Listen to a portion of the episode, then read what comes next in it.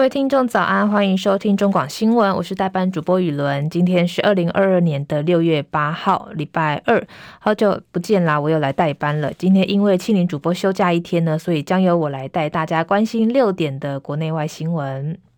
啊，今天是礼拜三，更更新一下时间，时间过过乱了，今天是礼拜三。好，新闻一开始呢，一样先来带大家关心天气的消息。今天呢，气象局一早就针对西半部的十六个县市发布了大雨特报，有局部大雨发生的几率，要注意这个雷击跟强阵风。另外，气象专家吴德荣分析说，一直到礼拜天，这个梅雨季的滞留风持续在台湾的中北部地区，各地呢也都会有这个降雨的几率，尤其在南部的地区呢，要严防突然间的大雷雨。到下礼拜一呢，滞留风会移动到台湾的北部海面，才会改成这个西南风的风场。至于花东的地区呢，会有这个焚风发生的可能，也提醒这个花东的民众多加留意。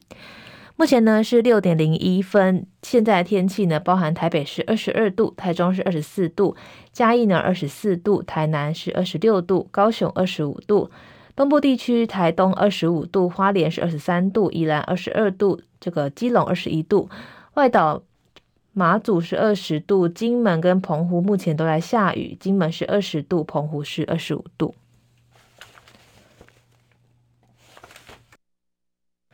美股消息，由于这个目标百货下调财报的预测，再度引发市场对经济衰退的担忧。美股周二开低，不过虽然这个零售股疲软，但其他的类股呢不受影响，持续上涨。最后的四大收四大指数收盘呢，也都是全面的走升。包含道琼指数是上涨六百两百六十四点，收在三万三千一百八十点。纳斯达克指数呢，收盘也是上涨一百一十三点，一万两千一百七十五点。标普五百指数收盘也是上涨三十九点，收在四千一百六十点。费城半导体指数是上涨三十点，收在三千零九十二点。国际消息，世界银行今天在这个大幅下调全球经济成长预测时，的警告全球经济呢有陷入这个类似一九七零年代停滞性通膨的风险。这主要是因为俄罗斯入侵乌克兰引发的结果。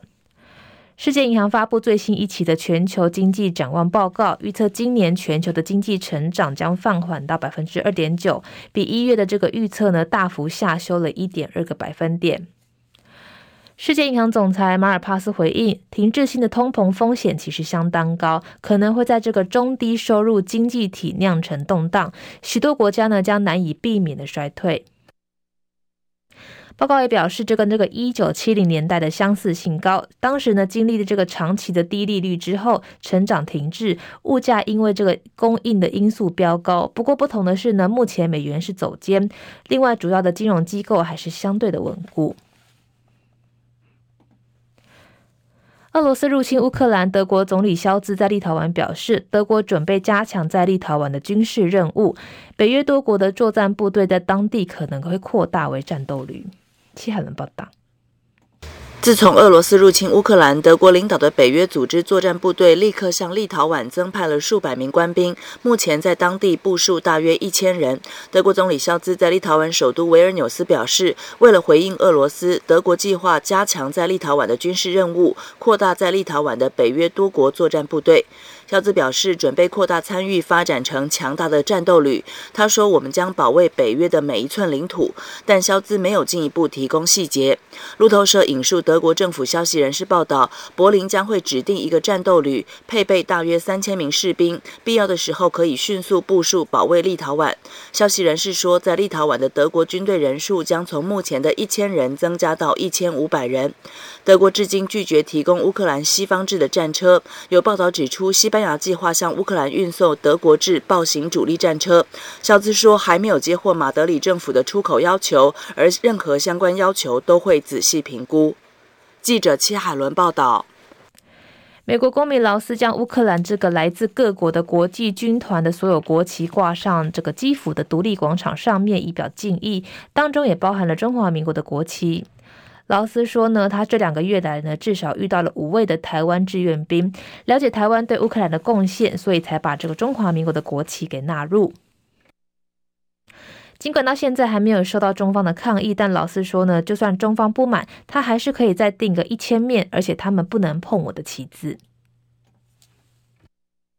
台湾消息，国产高端疫苗昨天公布旗下的这个长病毒 EV71 的疫苗，为目前全球唯一取得多国数据验证，而且涵盖二到六个月龄高风险婴儿族群疫苗的有效性资料，并且具备这个卫福部 PICS GMP 的认证。后续呢，会先瞄准在台湾、东南亚等这些还没有上这个长病毒上疫苗上市的地方，而且具备高度疫苗需求的市场来进行布局。另外，中和两岁的男童恩恩因为染疫过世，恩恩的父亲呢，今天凌晨表示，从他表达恩恩的意识昏迷的第二通电话开始，一九二二的横向联系一共花了一百四十三分钟，他迟迟等不到救护车，一九二二也没办法发挥这个及时及时的功能，所以呢，他再次请求这个新北市政府尽速提供欠缺的横向通联跟电话录音档案。另外，昨天也有这个消防员爆料说，恩恩爸在听录音档的当天呢，新北消防长官呢下令要伪造报案，包含休假的这个执勤员呢要将无线电开到最大声，刻意营造这个民众进线繁忙的假象。对此呢，消防局回应说，这个是为了重现一一九进线量忙碌的情况，有助于让恩恩爸了解到，对于这个网友影射的事情呢，会在今天早上九点到新北地检署来按铃申告。接下来是十分钟的早报时间。首先是联合报的头版头条，谈到了潜潜舰伪造、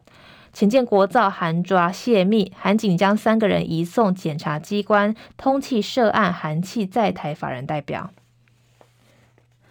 南韩朝鲜日报七号报道，南韩的张宝高级潜舰部分技术呢，疑似遭到参与台湾潜舰国造计划的南韩造船相关的企业外泄给台湾的国际造船公司。南韩警方呢，已经逮捕这个嫌犯，并移送检方，也通缉了这个涉案的企业在台湾的法人代表。报道说呢，南韩海军的三千吨级的这个张宝高级潜舰部分技术，六号被证实外泄到台湾。南韩警方已经将这个涉案的企业嫌疑人移送检调，并通缉在企业的这个台在台湾的法人代表。这个人呢，目前依然在台湾。报道中表示呢，主要泄密的这个公司呢是一个 A 公司，但没有透露这个全名。外泄的技术呢是大宇造船海洋工程公司所有。大宇造船主要生产南韩第一艘三千吨级的潜舰岛山安仓号等这些主力的潜舰。另外，承办潜舰国造计划的台船公司发表声明说，强调这个韩国的潜舰技术图说根本没有办法应用在潜舰的国造案。台船也否认抄袭。另外，南韩警方表示呢，A 公司派往高雄协助台湾建造潜舰的人员当中，有人将潜舰油水分离器跟这个电瓶固定等装置件的这个组件的设计图给交出。这些技术呢，原本是大宇造船厂所有。涉案的人呢，还将这个部分的潜舰组件直接带到台湾，在机场被发现的时候呢，宣称这个组件是建造离岸风电场的零件。警方说呢，涉案人员向他们供称，一开始不知道这个主意会有问题，但后来发现可能会违法，但已经无法停止，只好继续做。报道也表示，A 公司虽然跟台船签下一千五百亿韩元的合约，但因为遭到这个泄密调查，到现在只拿到了六百四十亿韩元的中期付款，其中的七十九亿韩元呢，疑似跟泄密有关，已经遭到警方先行扣查。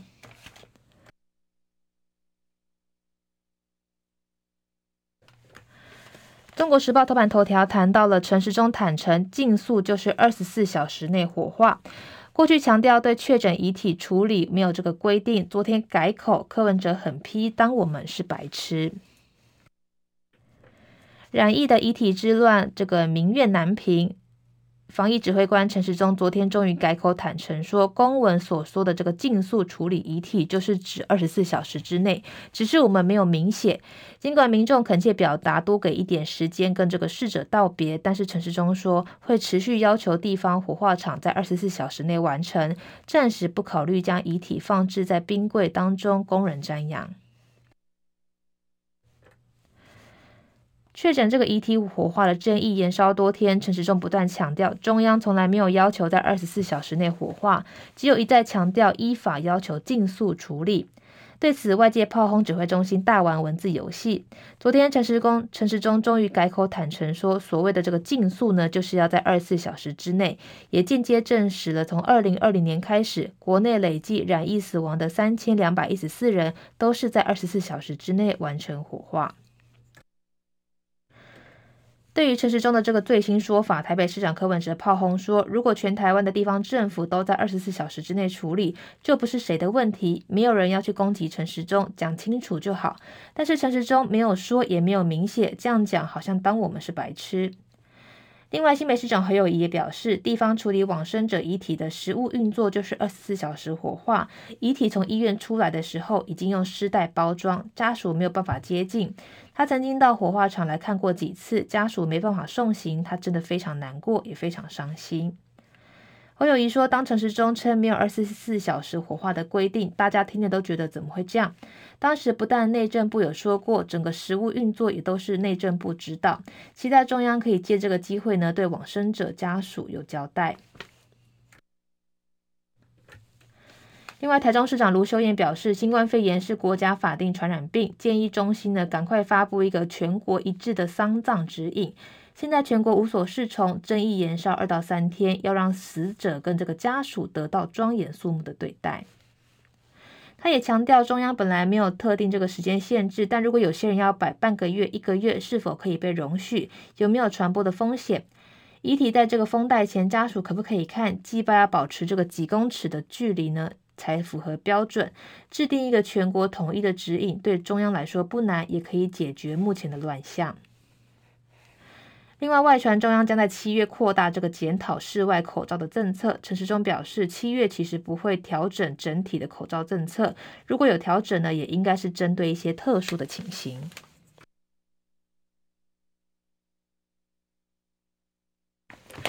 自由时报头版头条谈到了明年春节一月二十号到一月二十九号放了十天，行事历出炉，三天以上的连假一共有七个。行政院人事行政总处昨天公告，明年的政府行政机关的这个公办公日历表，总放假日呢一百一十六天，其中三天以上的连假一共有七次。农历春节的假期呢将会有十天的连续假期，再来是这个儿童节跟民族扫墓，一共有五天的连假。至于十天的春节是否这个史上第一次，人事总处的副人事长李秉洲受访表示说，过去呢没有建立这个相关的制度不好说，但从二零一三年的三月这个实施以来呢，这是近十年来第一次有长达十天的春节连假。不过往年春节连假呢是最长的，这个时间其实是九天，所以其实明年放十天应该是最长一次。另外，明年有一个特殊的情形，是一月二十号的这个小年夜适逢星期五，依照上述的规定呢，应该调整为放假日，在这个前一周的星期六补上班。但因为考量到当天是大学的学科能力测验，如果补上班呢，恐怕因为这个高中的补课日需要增加一天，到时候呢，借这个考场会更加困难，所以呢，会改在一月七号来补班。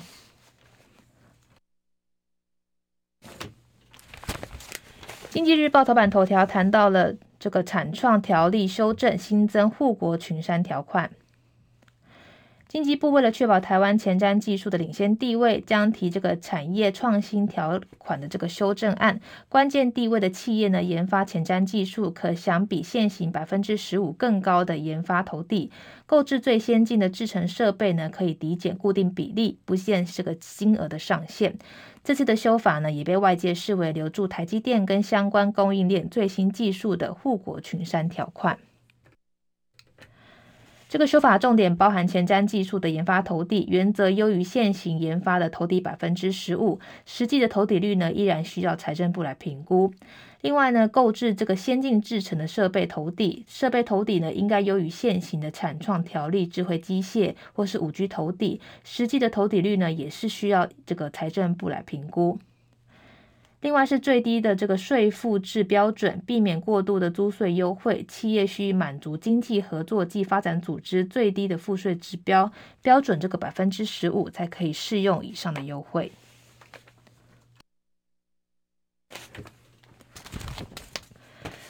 接下来是《工商时报》头版头条谈到了国泰产现增百亿，为了解决防疫保单的这个理赔缺口，金额呢是产险史上最大。另外有五家将会跟进。国泰金控七号公告，将对国泰产险这个。注资一百亿元，不但是产险业中第一家获得母公司挹注，为了解决防疫保单理赔资金缺口的产险公司，更是史上产险最大额度的增资金额，预估六月底之前就可以完成。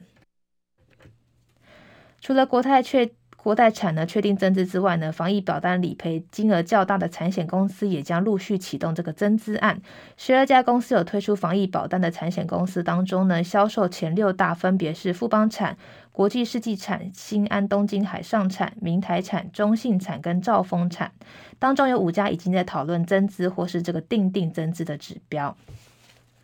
新闻最后呢，也要提醒大家说，今天一样是会有这个降雨的几率呢，尤其在中南部地区要注意瞬间强降雨。另外，也要记得出门勤洗手、戴口罩。我是雨伦，下次见了，拜拜。